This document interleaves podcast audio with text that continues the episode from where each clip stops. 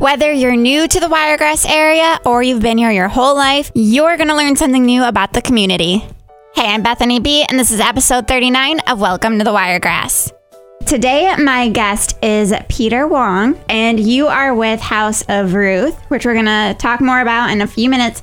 But I always start off my interviews asking about the 411. So tell me a little bit about yourself so we can get to know you as a person. So I'm going to start by saying that I serve on the board of the House of Ruth. So I don't technically work for them. I just, you know, it's one of the things that we do in the community.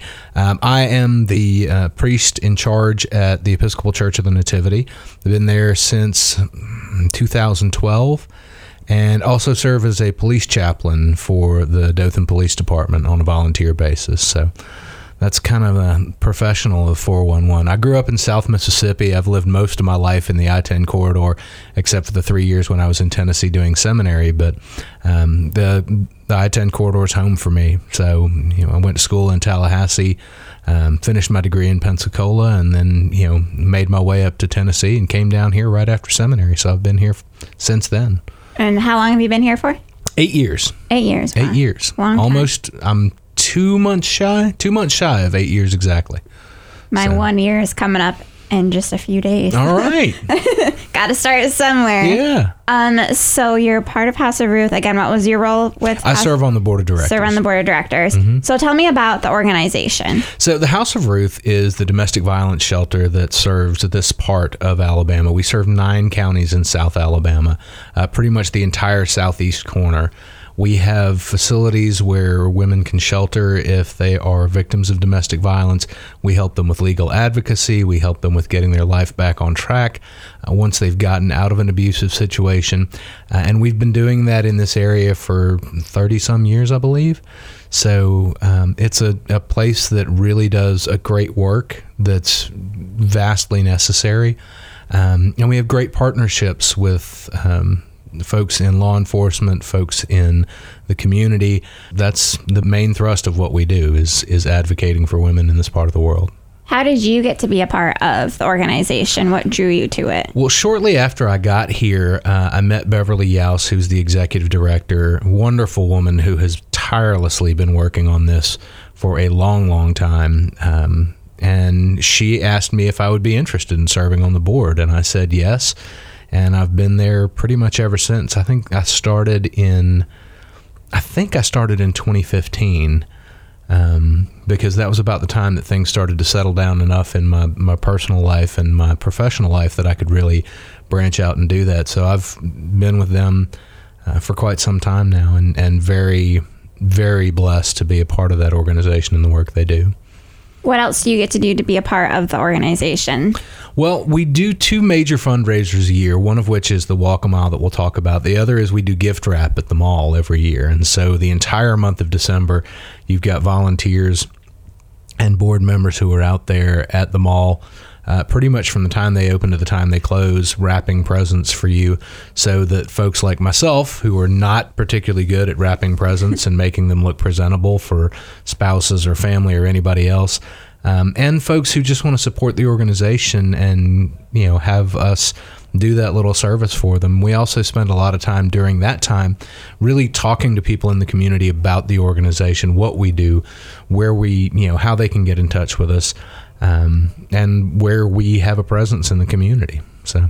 I actually helped a little bit with wrapping gifts. Did you? Mm-hmm. I was terrible okay. at it, so they didn't ask you, me to join. It. No, you don't have to be good at it. We'll ask you to do it again, even if you're not good at it. I'll get uh, better. but it was fun because you get to meet people, and it all it all goes towards a great cause too. Mm-hmm. And the wrapping paper you get to choose is great. And the people who were wrapping gifts next to me were like professionals. Like they were so good at it. Some of the people who've been doing it for a long time are really, really good at it. It's not my giftedness. Mm-hmm. Yeah, if you want a plain you know, rectangular box wrapped, I can do that pretty well. When we get into weird shapes, mm-hmm. or like people have brought us like gift baskets before that we then have to figure out how to wrap, and they don't, they're just a little bit too big to get the paper around sideways, and so then we have to get creative. Mm-hmm. That that's why we have the folks who have been out there for years. Uh, we've had a group of folks from our church.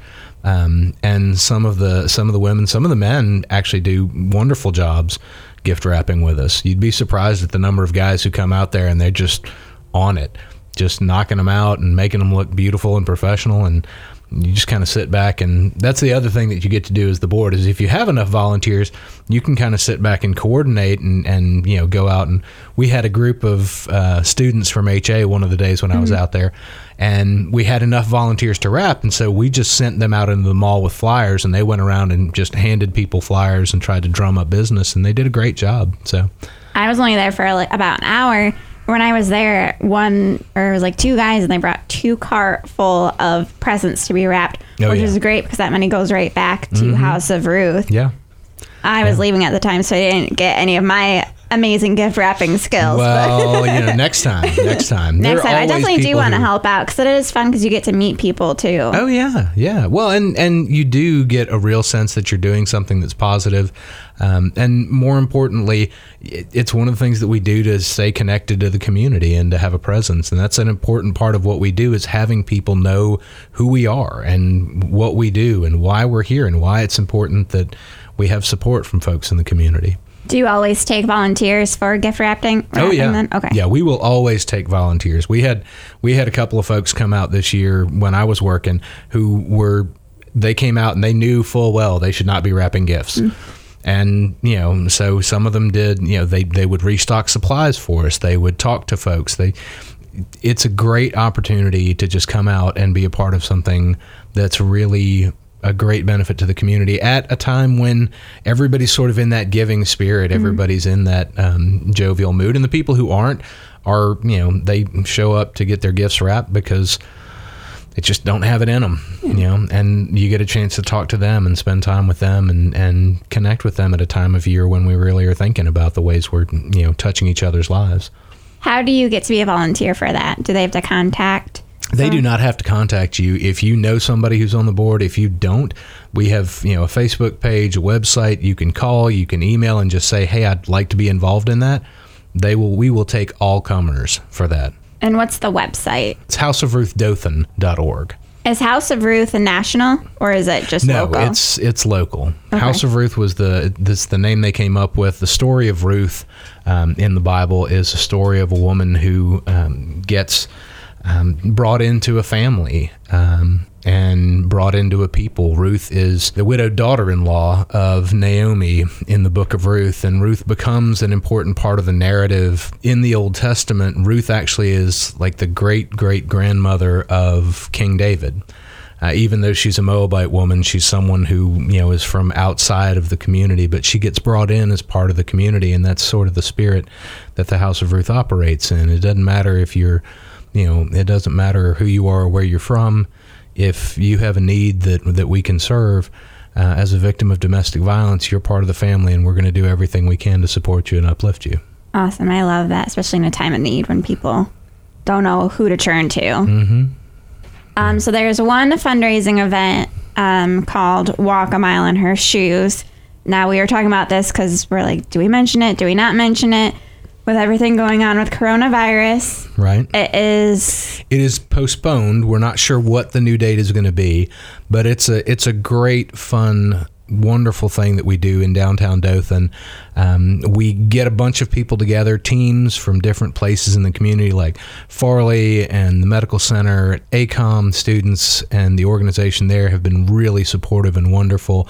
Lots of different sponsors in the community and you get teams of guys together to walk in high heels down a downtown street. which is not easy. Oh, it's not easy, but it is hilariously funny. I mean, it is riotously funny to see these groups. And most of the guys who do this, there's some of us who have been doing it for a few years, and yeah, we've kind of got our thing down with our heels.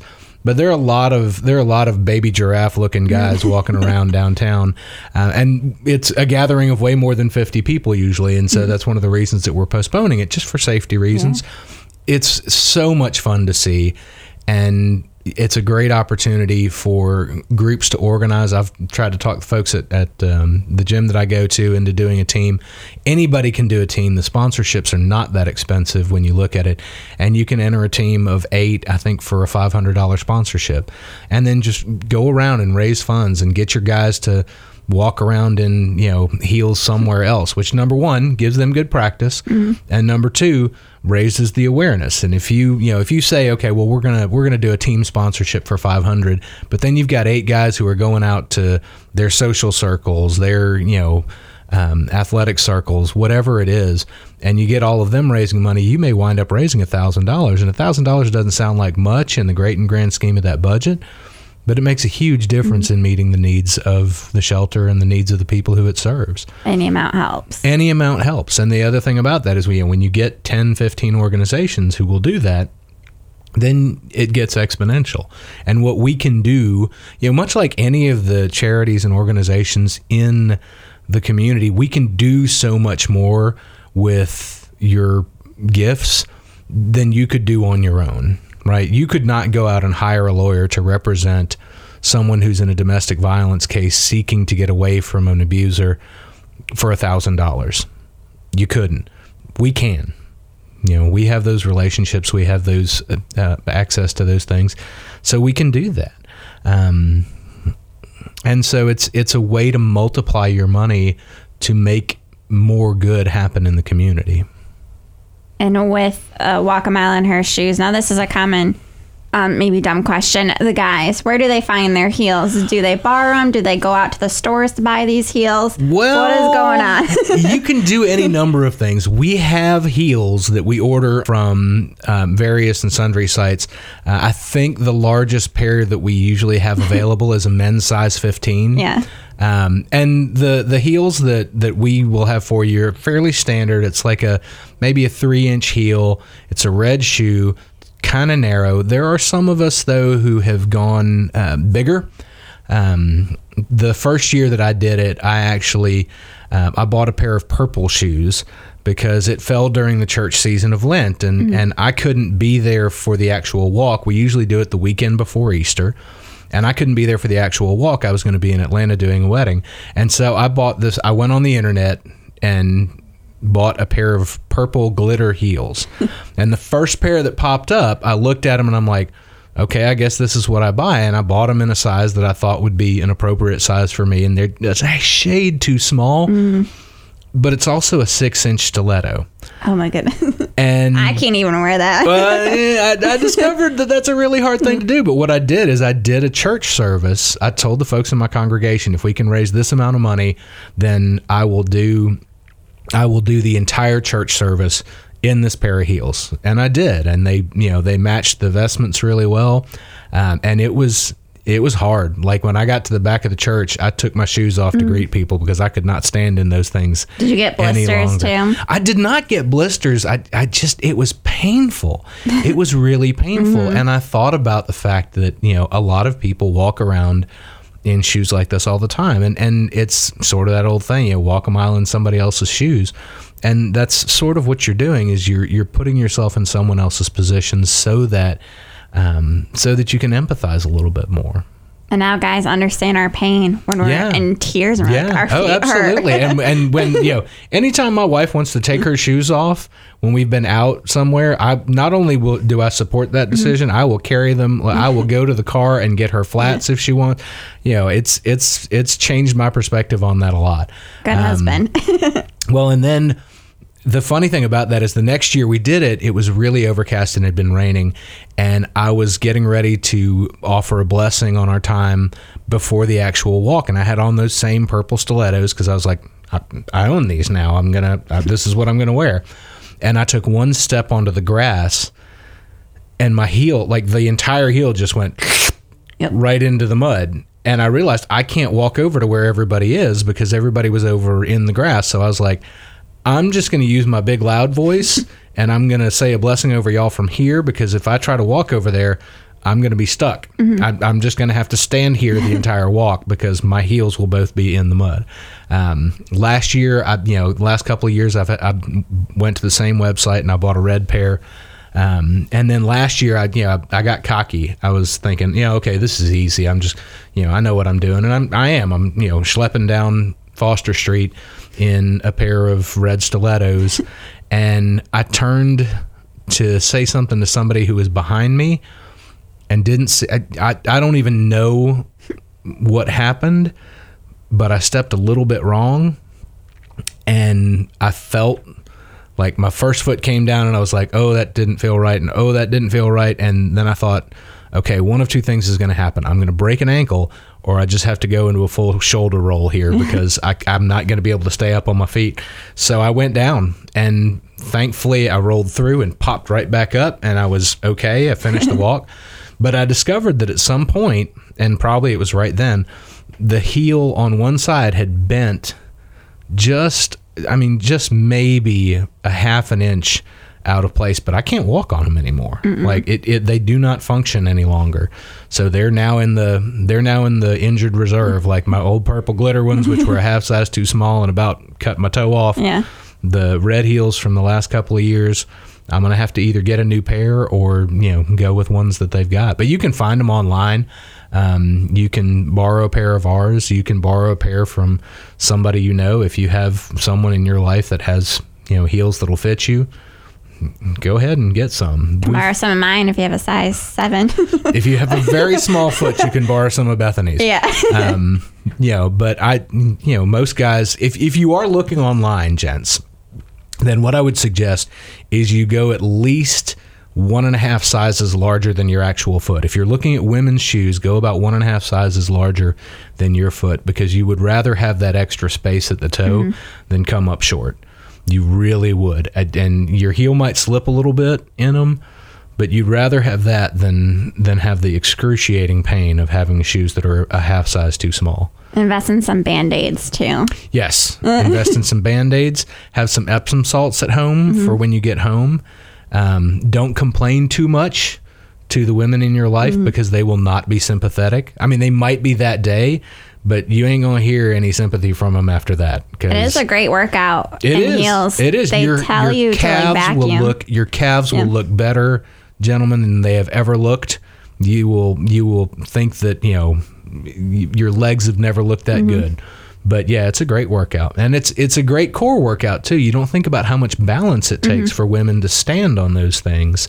Um, what I found when I was doing the worship service was like I would move my hands and it would shift my center of gravity, and I felt that like in ways that I'd never imagined. Just the basic act of moving, leaning to one side, leaning forward. You know, I can't imagine having to pick something up off the ground in those like a kid, a oh, child. Oh, yeah. a kid, like anything. You know, I couldn't pick up a pillow with those things on because you do. You you you move and it changes your entire center of gravity, and it and it gives you a great appreciation for what the women in our lives do. Well, hopefully this event does happen. So stay tuned. Just bear with everyone, and we'll updates be on the website and Facebook page. We'll probably push the updates out through the Facebook page. We get a lot more traffic on that. the The website itself tends to be more for people who are seeking services. Okay. Um, but you know, we'll we'll we'll be back probably on the radio in print advertising, um, doing everything we can to push the word out when we figure out when we're going to do it. And hopefully, you know, we'll get a whole bunch of folks out there who. And here's the other thing: even if you don't want to dress up in heels and sponsor a group, if you can't afford that, come out and watch because it is wildly entertaining, mm-hmm. and you'll understand a little bit better about what we're doing and why we're doing it because it's it's a great fun community event. My kids have loved watching their father traipse up and down the street it's a good laugh. in a pair of heels. Yeah, it is. Especially now with everything going on, you could use Oh yeah, some you laughter. could use a good laugh. You could use a good laugh. So and so you have the gift wrapping, the walk a mile, and her shoes. Are there any other fundraising events that happen Mm-hmm. those are our year? two big fundraisers through the year. Those are the two that we really put a lot of effort into. There's some organizations that give to us every month.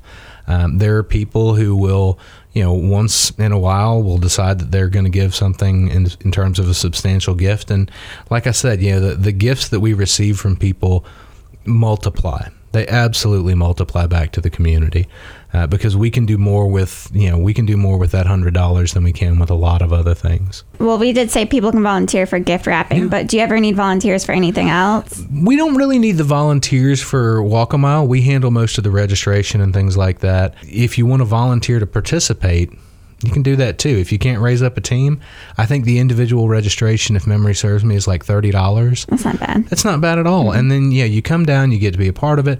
We do some drawings. We have some you know some free things that are provided by some of our sponsors.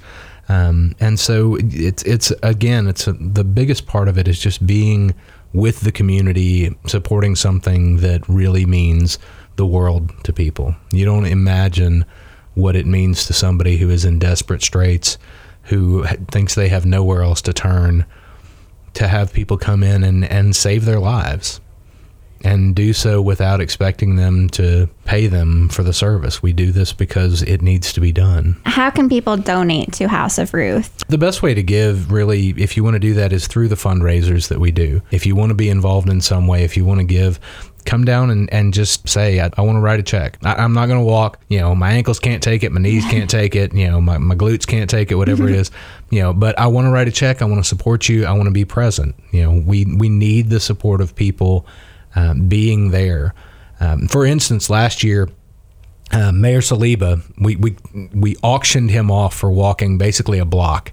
Did he walk in heels? He walked a block in heels, and the final bid on that I think was like a thousand dollars. Wow. So you know, like, and it was just because there were enough people there that you know it started out at like two hundred, and people were like, "Oh no, no, I can, I'm, I'll pay more to see him do that." And you know, we had a couple of officers. Um, Chief Parrish put on a pair of heels one year. Um, it come out and be a part of it. That's the best way to support. Uh, and that'll also connect you to the organization. If you want to donate on a regular basis, then you can do that. And if you're already started Christmas shopping, now's the time to not buy wrapping paper. Yeah, and absolutely. save it for and look, December we 1st. will we will absolutely we'll take the stuff that you mm-hmm. bought on Amazon. We'll take the stuff that you picked up when you were on vacation. We'll take you know whatever you want. and Hang on to it. Stick it in mm-hmm. your closet in the place where your kids don't look, or your wife doesn't look, or your husband doesn't look. Which really you can put it about anywhere. Or your husband's animals. not going to look. Yeah, that's right. you know it, where your pets can't get to. And by all means, bring it out to us. We'll wrap it. You don't have to have bought it at the mall. You don't have to have, you know, all you have to do is give it to us. We'll wrap it. And, you know, sometimes people will, will pay us more than, you know, the suggested price for boxes. Um, All right, you guys do and- have boxes too, right? Oh yeah, we've got like so you know if you bring a shirt, we'll put it in a cardboard box and wrap it for you. You know, we've got organizations that have helped by donating boxes, organizations that have helped by donating wrapping paper. Um, so you know, we we do our best to to maximize the amount of profit we can get out of those things, so that we can do the most good. Very cool. You're a priest too, right? I am a priest. Okay, so how do, how does one become a priest? Like, tell me a little bit about that. So in the Episcopal Church, uh, and in most most you know um, denominations that are like in that vein, right? So like Lutheran, uh, Presbyterian, you go through a process where a group of people from the place, you know, the church where you worship, identify in you the spiritual gifts of ministry, and then you go through another process where you know the leadership of the of that organization kind of looks at you and says, "Yeah, yeah, we see this." Um, and in my case, what we did is we went to Tennessee for three years for seminary. Um, a friend of mine told me before I left it would be the best two and a half years of my life, and I was like, "But it, it's three years." He said, "Yeah, the first three months you won't know anybody, and the last three months you'll be sick of everybody." And and you know, it really was. It was a great opportunity. I loved being there, but I love the practice of ministry more. Mostly, it's about feeling that call and being willing to pursue it, and recognizing that it's going to change everything about the rest of your life. You know, it really does. It changes everything about the way you are. what made you want to become a priest? I had been working with teenagers professionally for about 12 years before I went to seminary. Uh, I loved talking to people about their faith. I loved talking to people about their questions, uh, the things they wonder about, the things that they're curious about. One of my favorite things about working with teenagers is they don't have all the hangups about not knowing something mm-hmm. that most older people do. And so they'll ask you questions that adults never want to admit that they don't know. Yeah. And I love that because it, it's a willingness to engage with the scriptures and ask questions and poke at it and wonder about your faith so that you can claim it for your own. And I just adored that process. I loved seeing that happen, and I loved watching young teenagers who were curious, questioning, um, turn into faithful adults who really made that a part of their lives. It was sort of a natural progression. I, I do that now with grown-ups, and one of the things I always tell people, uh, you know, ask any question you want because if you're wondering it, chances are somebody else is too, and somebody else probably has before you. And so I, I may not have answers. The other thing that I'm always comfortable telling people is I'm really not sure about that. Let me do some research and, and get back to you. You know, and teenagers are great with that. They'll ask really strange questions, and you just kind of have to go. I, I have no idea. Nobody's ever wondered that before, so I'm going to have to look into it and, and get back to you. The mind of a teenager. Absolutely, absolutely. It's that it's unbridled curiosity, mm-hmm. which is just it's fun to watch. I try to encourage that in the folks in my congregation. Learning about religion was actually one of my favorite things in school because I took world history my freshman and uh, sophomore year of high school, and I loved it. Like I loved learning about Buddhism and Judaism, like all Mm-hmm. Yeah. the different types of religion. It's fascinating. Yeah, the comparative religion piece of it is also really interesting, and, and some of the work that we do here in Dothan um, revolves around the interfaith group. So we engage with the, the Muslim communities here, uh, the Jewish temple here, the you know lots of other um, Christian denominations. We get involved in that, and it's it's one of the things that I enjoy most. I've made some great friends at the temple here, and just adore being with them. Um, and it's one of those great gifts of being in this community. So interesting. Well, obviously, you're a big part of the community. And what, how else are you involved in the community, or what got you involved with the community when you first moved to the Wiregrass area? I have always been of the opinion that if you're going to serve in a church, you also need to be in the community. Um, for a good while before I went to seminary, um, I spent some time bartending, and a lot of it was the same kind of skills listening to people, figuring out what they need, and, and trying to meet that need, and also just being willing to, to hear what they have to say. People confess things to bartenders that you wouldn't believe and you know they they'll do the same with clergy if you are open to them.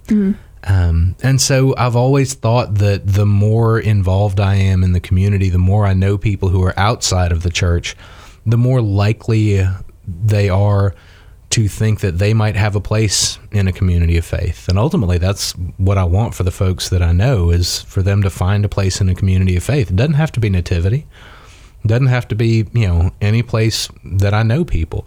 If some conversation that we have that we have leads you to think, you know, maybe I should find a church and maybe it should be this place, maybe it shouldn't. You got to find your own spot because the the way we worship at Nativity doesn't move everybody. The way they worship at Covenant doesn't move everybody. The way they worship at, you know, Evergreen Presbyterian doesn't move everybody you know, the way they worship at Wiregrass doesn't move everybody. You've got to find your spot and your place.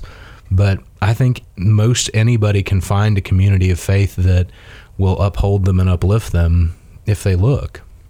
A lot of people who've moved to the Wiregrass area, they say that they felt more involved with the community by joining a church, and that was their best way to meet people too. Mm-hmm. Yeah. So I Yeah. love that when people say that. It is one of the ways to meet people, but you know, uh, by the same token, I also am, like I said, as as the leader of a church, part of my job, I think, is to lead into the community. You know, we've gotten very involved in lots of other things outside of the church at Nativity. One of which is the ministry that we do through the Bright Key program at Selma Street, which I cannot say enough about that program. It's it's a reading tutoring program, and it's just helping kids learn how to read because generally speaking, the first three years of your schooling, you're learning how to read, and the hmm. rest of your life, you're reading to learn. So if you're behind at fourth grade, there's a good chance you're going to stay behind. And the further you get along, the further you're going to be behind. So if we can get kids reading up to grade level by third grade, we give them a much greater shot at a future. And that's important. And and that has that has nothing to do you know, I'm not I'm not down there to evangelize kids. I'm not down there to tell them to come to nativity. It's one of the ways in which the church serves the community and gets back into the life of the community that means it might mean the world to somebody. I don't know. Reading is so good for you too. It I love reading. It's so calming. It is. it is, and it's it's something that it's intimidating for a lot of people. But you know, if if you can make kids more comfortable with it, then you've done something good for them. When I was in second grade, that was when Harry Potter came about. Mm. So everyone was upping their reading skills so they could read all the, I mean, those books are big. so, like, people in se- second grade were reading them. Yeah, yeah. I was I'm- not that advanced. I'm not going to tell you how old I was when those books came out, but um, but yeah, you know, I, I was telling my son because he's the same kind of way I am. You know, I, I caught him reading in bed the other night.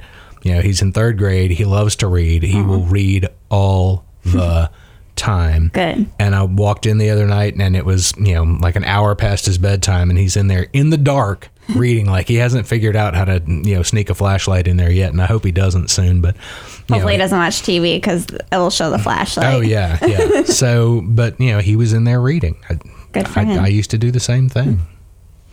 Like father, like son. Yeah. unfortunately, there's a lot about him that I'm like, oh, was I like that when I was a kid?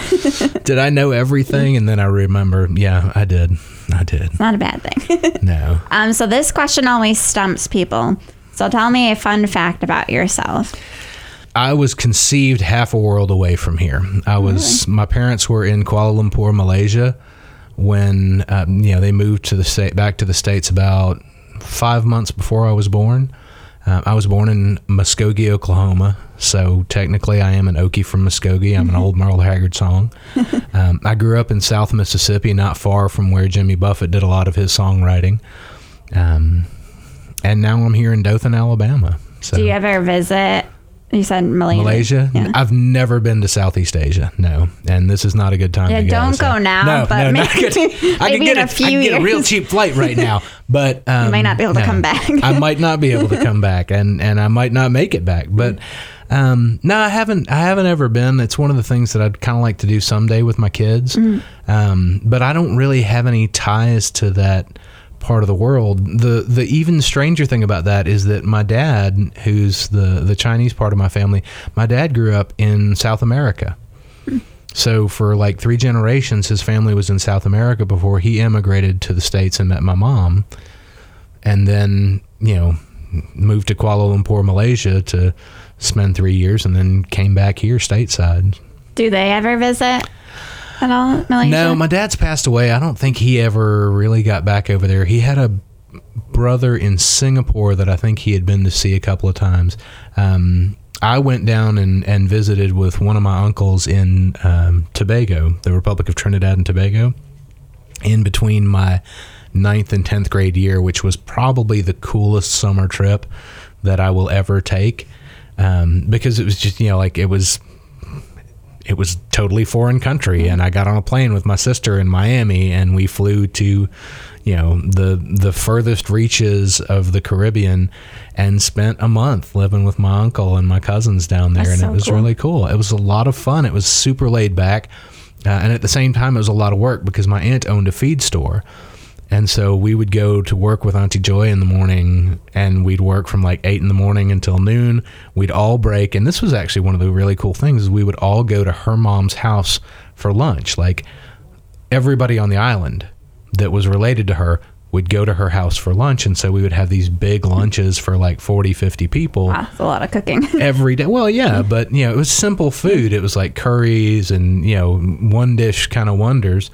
Um, and then we'd go and, and she'd let us go and just do whatever we felt like for the afternoon. And so we're at the beach, we're out fishing. You know, we would occasionally go to the discos at night, which was really weird because, like, here I am, you know, between ninth and 10th grade from Mississippi, and, you know, we're in a bar in a foreign country. And I'm just like, this this is not normal, but everybody's acting like it's normal, so I'm going to act like it's Yeah. normal. but yeah, that's, you know, it's it's an it's a fascinating life um, that has gotten me to this point. But um, that's a that's a couple of fun facts. Then Did they speak English there, or did Yeah. you have to pick Oh, up yeah. another language? Well, the funny thing is they spoke English, but um, there's that there's that heavy Caribbean accent. Um, and the funny thing, one of the other funny things about my life, my whole life, uh, has been that I pick up whatever accent I'm listening to. So if I'm if I'm with my wife's family, who's all from you know um, the the area north of Pensacola. um, then I'm you know I'm right there with that kind of florala, you know J Florida sound that you know I pick up if I'm in Charleston I pick up that thick drawl. When I was bartending, I'd have you know a couple come in from like Germany or somewhere like that, and I would discover, and I, I started having to tell people, I, am not making fun of you. This is just something my voice does. When I hear you, I'm gonna repeat that accent back to you. But the fastest accents for me to fall into are that deep Southern accent Mm-hmm. and a Caribbean accent because of the time I spent there and because my dad's family all had it. And so I hear it, and it sounds like sounds like my childhood. And See, I've picked up accents without realizing it because I'm originally from New York, Mm-hmm. upstate New York, and then I lived in Michigan for the past four years. So now people here are like, you have a Midwest accent. I'm You like, do. "Well," And I'm like, well, that's funny because I'm from upstate New York, but they're like, you have a northern accent too. And then when I visit home in upstate New York, they're like, you have a little bit of a southern twang. And I was like, I don't even realize I'm picking up any of this. It just happens, I yeah, guess. yeah, it does. well, we all do that. I mean, we all start to sound like the voices that we hear. Yeah. Uh, but for me, it just accelerates. You know, it accelerates really quickly with those two accents. So- Have you picked up my accent yet? Are you talking like me? No, no, no, no, no. Because I'm very cognizant of, you know, when I'm speaking into a microphone, Yeah. I'm very cognizant Good. of how I sound. So I'm thinking about like me and my voice and everything else. Uh, but I guarantee if I was around, you know, if, if there were 10 of you and we were sitting around and, and, you know, relaxing and chilling out, yeah, I'd very quickly pick up whatever, you know, whatever dialect I'm listening to. A lot of northern accent right there. Well, my mom's from Philly. Oh, okay. So, like, when we would go up to mm-hmm. Philly, it- it'd take me about a mm-hmm. day and I would hear things in my voice, and I'm like, who is that person? Speaking with with sounds coming out of my mouth, it's just it's just one of those things that I do. So in phrases too, because the phrases here are different from what I'm used to. They are. The phrases everywhere are mm-hmm. different, and it's fun to, to pick them up. Well, look, so I, I said schlep at one point, which is a phrase that I picked up from my brother when he was at a Jewish college, because that's a Yiddish phrase for walk to. Oh, okay. You know, schlep is is you know it's a it's a walk, and it might be you know it's a it, it's a schlep from here, like that's a long walk. Um, it might be I'm just going to schlep down to the market it became part of my vocabulary when my brother was in college because he used it all the time, and I thought I like the way that sounds. Um, but you do, you know, you pick up you pick up the vocal patterns of wherever you are, and if you stay there long enough, they become second nature. They become native to you. There's So- some phrases you can't really say. Not like I studied abroad in England, so their phrases are quite different Oh, yeah. than here. Oh, so yeah. one was um, our professor is like, "Oh, you're gonna get knocked up tomorrow." we were like, "Uh, no," and but that means like get woken up, like Yes. an alarm. So like we couldn't Yeah. say that phrase. like a here. knock on the door. Yeah. That's the knocked up that Yeah. they're saying. Yeah. yeah, yeah. So like we can't say that phrase here because it means two completely different things. Yes, it does. But yeah, that's one of the reasons that they say that the U.S. and the U.K. are two countries separated by a common language. Because we do. I mean, we say things. You, you talk about the boot of a car. It's the back. Yeah. Um, you know, it's the trunk. You say that to a person here, and they're like, like the CV boots, like the the constant velocity boots underneath the car that help the wheels roll. I, what are you talking about, boot? So I'd be like, "Oh, shoes," because I don't Mm-hmm. know cars. There you go. Well, that's all I have, unless there's anything else you want to add about House of Ruth or anything. No, I just you know again, it's it's a great ministry, it's a great mission, it's vital to the life of the community. The people that we serve have nowhere else to go, and your support as a community means the world to the rest of their life. If that means that you want to support it in some way, please do. Please do because like I said, it's it's a life or death situation usually for some of these folks. Very often we're the only people they can turn to. And hopefully, a walk in a mile in her shoes does happen. So that way, Oh, it's going to happen. We're going to figure it out. We just, j- y'all cross your fingers out there and hope that they don't make us do it in, in July because House of Ruth, we, we're going to do it. Yeah. But if we wind up having to do it in July, I'll tell you what, you know, if you do that, you can skip your workout for the next two days Oh yeah, because you will sweat it all out. Oh yeah, yeah. and I'm telling you guys, you, you will work muscles you did not know you had. Mm-hmm. You did not know you had those muscles. So stay tuned on the date for Walk in a Mile Her Shoes. Well, thank you so much, Peter, for joining me. It was a pleasure, today. Bethany. Thank you. There is another new podcast called Coronavirus Impact on the Wiregrass. Basically, we discuss everything there is locally about the coronavirus that we need to know. And as a community, we want to keep you informed. On this podcast, I will interview the mayor, doctors, schools. On episode one, I talked to Mayor Mark Saliba. You can listen for free at our website, WKMX.com. If you would like to be featured on my podcast, send me an email, bethany at trpdothan.com. Thank you for listening to episode 39 of Welcome to the Wiregrass, brought to you by the Radio People. We're going to be taking a little bit of a break from Welcome to the Wiregrass, but every week there's at least one new episode for coronavirus impact on the Wiregrass. So go give that a listen at WKMX.com.